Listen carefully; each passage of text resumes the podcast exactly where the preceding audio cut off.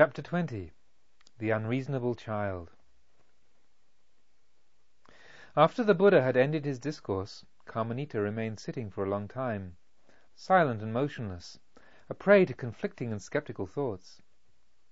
Finally he said, You have told me much of how the monk should make an end of suffering in his lifetime, but nothing whatever of what becomes of him when his body disintegrates in death and returns to its elements except that from that time on neither people nor gods, nor even nature herself, sees him again. But of an eternal life of supreme happiness and heavenly bliss, of that I have heard nothing. Has the Master revealed nothing concerning it? Even so, brother. Thus it is. The Tathagata has revealed nothing concerning it. That's as much as to say that the Lord Buddha knows no more of this most important of all questions than I myself, replied Kamanita discontentedly. Do you think it to be so? In that same Singsapa wood, in the neighborhood of Kosambi, where you and your Vasitthi swore eternal fidelity, and pledged yourselves to meet again in the paradise of the West, there the Tathagata at one time took up his abode.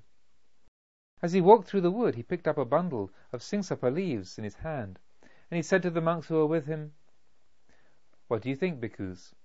Which are more numerous, these Singsapa leaves which I have in my hand, or all the other leaves in the forest?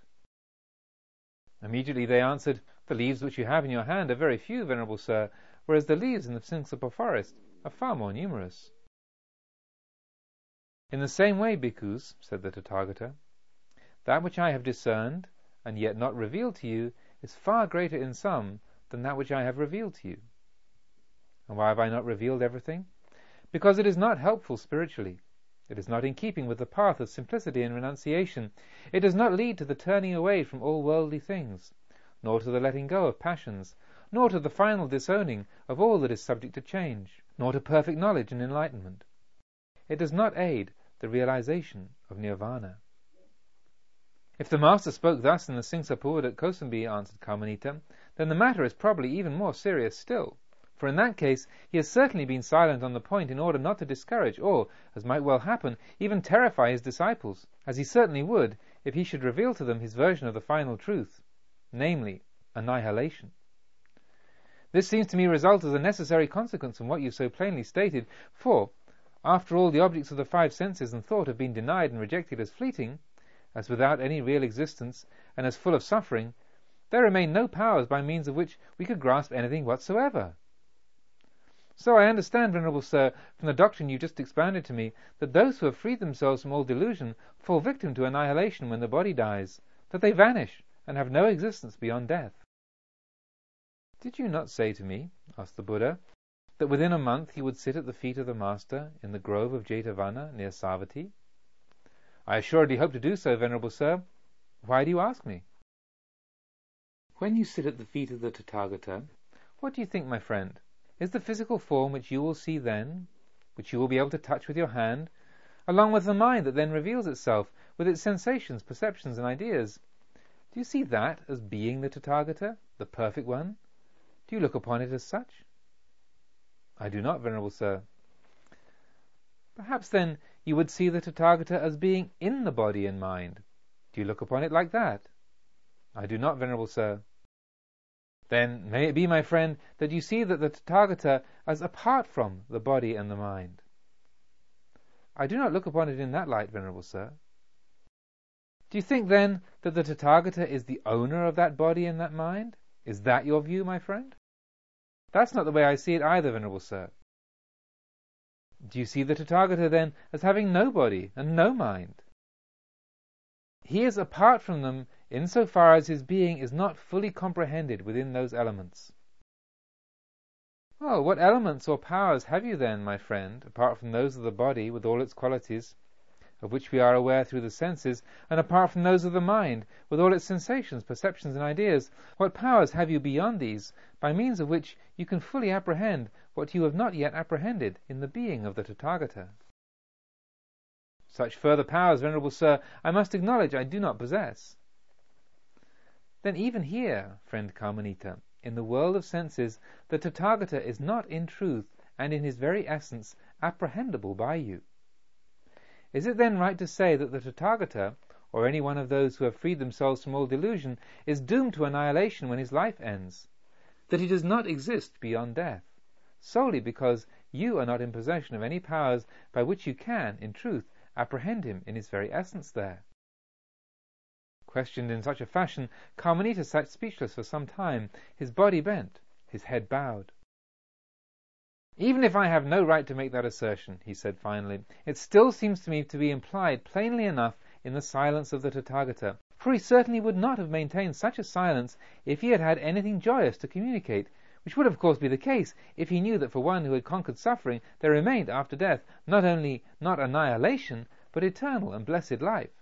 It's certain that such a communication could only serve as a spur to his disciples and be a help to them in their spiritual efforts. Do you think so, my friend?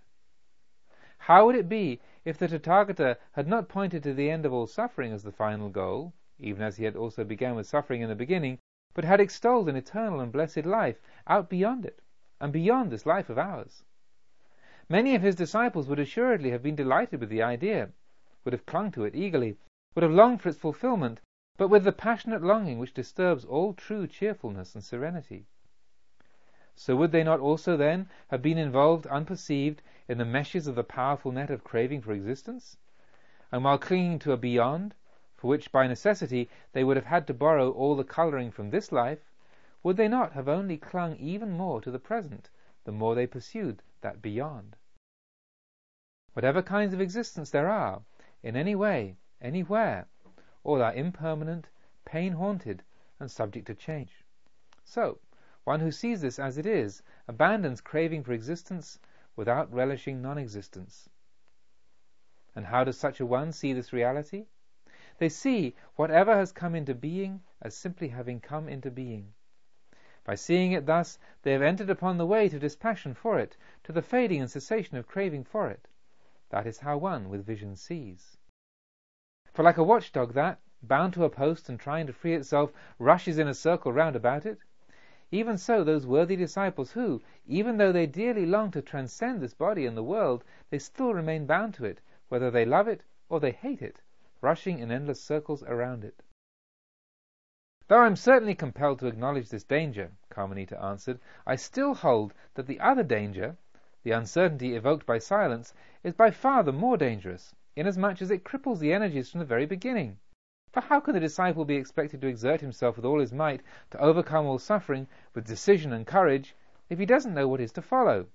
Eternal bliss or non existence?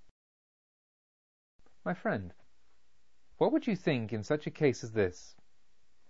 Let us say that a house is burning, and that the servant runs to waken the master, saying, Get up, sir, fly, the house is on fire, Already the rafters are burning and the roof is about to fall in. Would the master be likely to answer, Go, my good fellow, and see whether there is rain and storm outside, or whether it is a fine moonlit night. In the latter case, we will take ourselves outside. How, venerable sir, could the master give such an answer? For the servant had called to him in terror, Fly, sir, the house is on fire. Already the rafters are burning and the roof threatens to fall in. Indeed, the servant had called to him thus, but if, in spite of that, the master answered, Go, my good fellow, and see whether there is rain and storm outside, would you not conclude from it that the master had not heard correctly what his faithful servant had said? That the mortal danger which hung over his head had by no means become clear to him? I'd certainly be forced to that conclusion, venerable sir, otherwise it would be unthinkable that the man could give such a foolish answer. Even so, friend, you should therefore also act as if your head were encompassed by flames, as if your house were on fire. And what house? The world! And set on fire by what flame? By the flame of desire, by the flame of hate, by the flame of delusion. The whole world is being consumed by flames, the whole world is enveloped in smoke, the whole world rocks to its foundations. Addressed thus, Kamanita trembled as does a young buffalo when it hears for the first time the roar of the tiger in a neighbouring thicket. With bent body, head sunk on his breast, his face suffused with burning colour, he sat for some time without uttering a word. Then, in a gruff and although somewhat tremulous voice, he answered, It still does not please me that the Master has revealed nothing concerning this matter. That is, if he was able to give any information which would have been full of promise, and even if he had been silent because what he knew was comfortless and terrifying, or because he knew absolutely nothing, I am still no better pleased, for the thoughts and the efforts of human beings are directed towards happiness and pleasure, a tendency which has its foundation in nature herself, and cannot be otherwise. And in keeping with this is the following, which I have heard from the lips of Brahmin priests. Let us imagine the case of a youth, capable, eager for knowledge, the quickest, strongest, and most powerful of all youths, and that to him belonged the world with all its treasures. That would be a human joy. But a hundred human joys are but as one joy of the heavenly Devata, and a hundred joys of the heavenly Devata are but as one joy for the gods, and a hundred joys of the gods are but as one joy of Indra, and a hundred joys of Indra are but as one joy of Prajapati, and a hundred joys of Prajapati are but as one joy of Brahma. This is the supreme joy, that is the path to the supreme joy. Yes, friend. But perhaps I can use another analogy to illustrate the situation I'm describing. Imagine there was an inexperienced child, incapable of sensible reasoning. This child feels in his tooth a burning, boring, stabbing pain, and runs to an eminent and learned physician and pours out his troubles to him.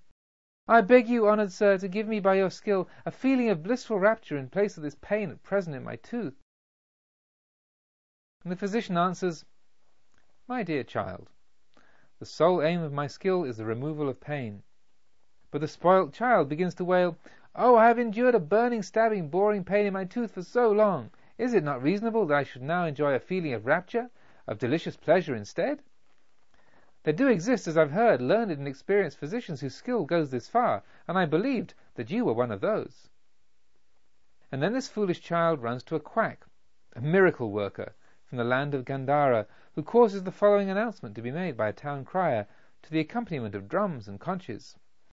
Health is the great of all gifts, health is the goal of all people, blooming luxuriant health, a comfortable and blissful feeling in all one's members, in every vein and fibre of the body, such as the gods enjoy, even the sickliest can obtain by my help at very small cost. To this miracle worker, the child runs and pours out his troubles. I beg you, honoured sir, by your skill, give me a feeling of comfort or blissful rapture in place of this pain in my tooth. And the magician answers, My dear child, in doing just this very thing lies my skill.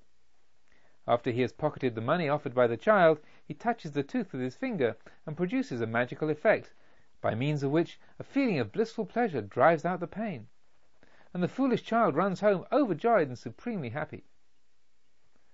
After a short time, however, the feeling of pleasure gradually subsides and the pain returns. And why? Because the cause of the pain was not removed.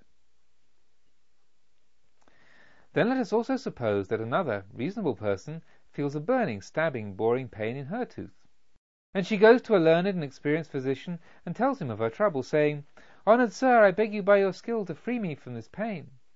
And the physician answers, If you, madam, demand no more from me, I can safely trust my skill that far. How could I ask for more? replies the woman, and the physician examines the tooth and finds the cause of the pain in an inflammation at the root.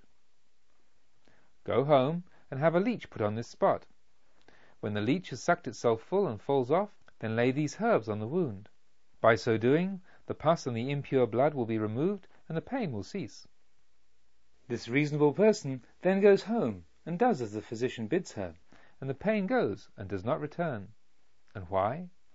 Because the cause of the pain has been removed. Now when the master ceased speaking, Kamanita sat reduced to silence and sorely disturbed, his body bent, his head sunk on his breast, his face suffused with colour and without a word, while anguished sweat dropped from his forehead and trickled down from his armpits. For did he not feel himself compared by this venerable teacher to a foolish child, and made equal with one? And as he was unable to find an answer, in spite of his utmost efforts, he was near to weeping. Finally, when able to command his voice, he asked in a subdued tone, Venerable sir, have you heard all this before, from the mouth of the Master, the perfect Buddha himself? Now, it occasionally happens that Buddhas smile, and at this question a wry and gentle smile did indeed play momentarily about the Master's lips. No, brother, he replied, I cannot truly say that I have. When the pilgrim Kamanita heard this answer, he joyfully raised his bent body, and with glistening eye and reanimated voice he burst forth, Wasn't I sure of it? Oh, I knew for certain that this couldn't be the doctrine of the Master himself, but rather your own tortuous interpretation of it. An interpretation based altogether on misunderstanding. Is it not said that the doctrine of the Buddha is bliss in the beginning, bliss in the middle, and bliss in the end? So, how could one say that of a teaching which does not promise eternal and blessed life, full of the most supreme joy? In a few weeks, if I step out bravely, I shall myself sit at the feet of the Master and receive the teaching of liberation from his own lips, as a child draws sweet nourishment from his mother's breast. And you also should make efforts to get there too. And once truly taught, maybe you will alter your mistaken and destructive view of things. But look, those strips of moonlight have now stretched themselves out and have almost disappeared. It must be far into the night. Let us lay ourselves down to sleep. As you will, brother, answered the master kindly, and, drawing his robe more closely around him, he laid himself down on his mat in the posture of the lion, supporting himself on his right arm, his left foot resting on the right, and having in mind the hour of awakening, he instantly fell asleep.